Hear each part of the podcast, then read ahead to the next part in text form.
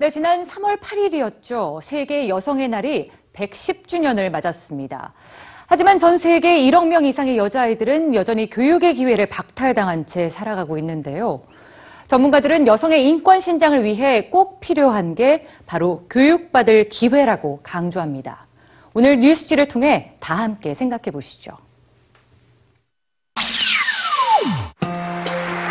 2014년에 최연소로 노벨 평화상을 수상한 말랄라 유사프자이. 말랄라는 파키스탄의 스와트밸리에서 태어났습니다. 10살이 되던 해 탈레반은 이 지역을 점령하고 여자아이가 학교에 가는 걸 금지했습니다. 말랄라는 탈레반에 저항했지만 학교에서 집으로 돌아가던 버스 안에서 그만 탈레반 병사에게 피격되고 말았습니다.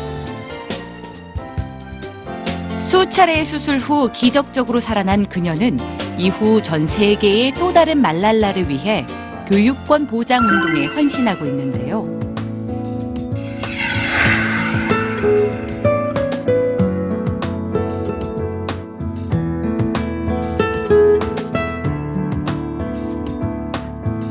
이런 말랄라의 행보는 미국의 영부인이었던 미셸 오바마에게도 영향을 주었습니다.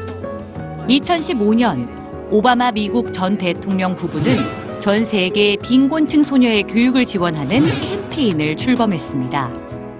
CNN은 이 여정에 동행하면서 더 좋은 세상을 만들기 위해 여자아이들의 교육이 최우선시 돼야 한다고 강조했습니다. 그리고 여자아이에게 교육의 기회를 주었을 때 어떤 변화가 일어났는지 통계를 통해 소개했죠. 우선 첫 번째, 가족의 수입을 높이는데 도움을 줍니다.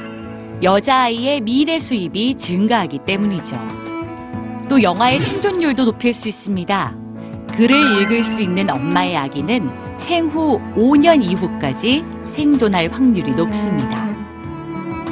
뿐만 아니라 에이즈를 퇴치하는 데에도 도움을 주는데요. 질병에 대한 정보를 접할 기회가 높기 때문입니다.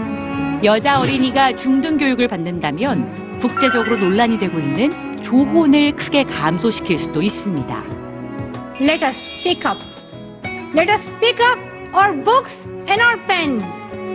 They are our most powerful weapons. One child, one teacher, one book, and one pen can change the world. Education is the only solution. 세계 여성의 날이 110주년을 맞은 올해 전문가들은 여성의 인권을 신장시키기 위해 모든 여자아이에게 균등한 교육의 기회가 주어져야 한다고 소리 높여 말합니다.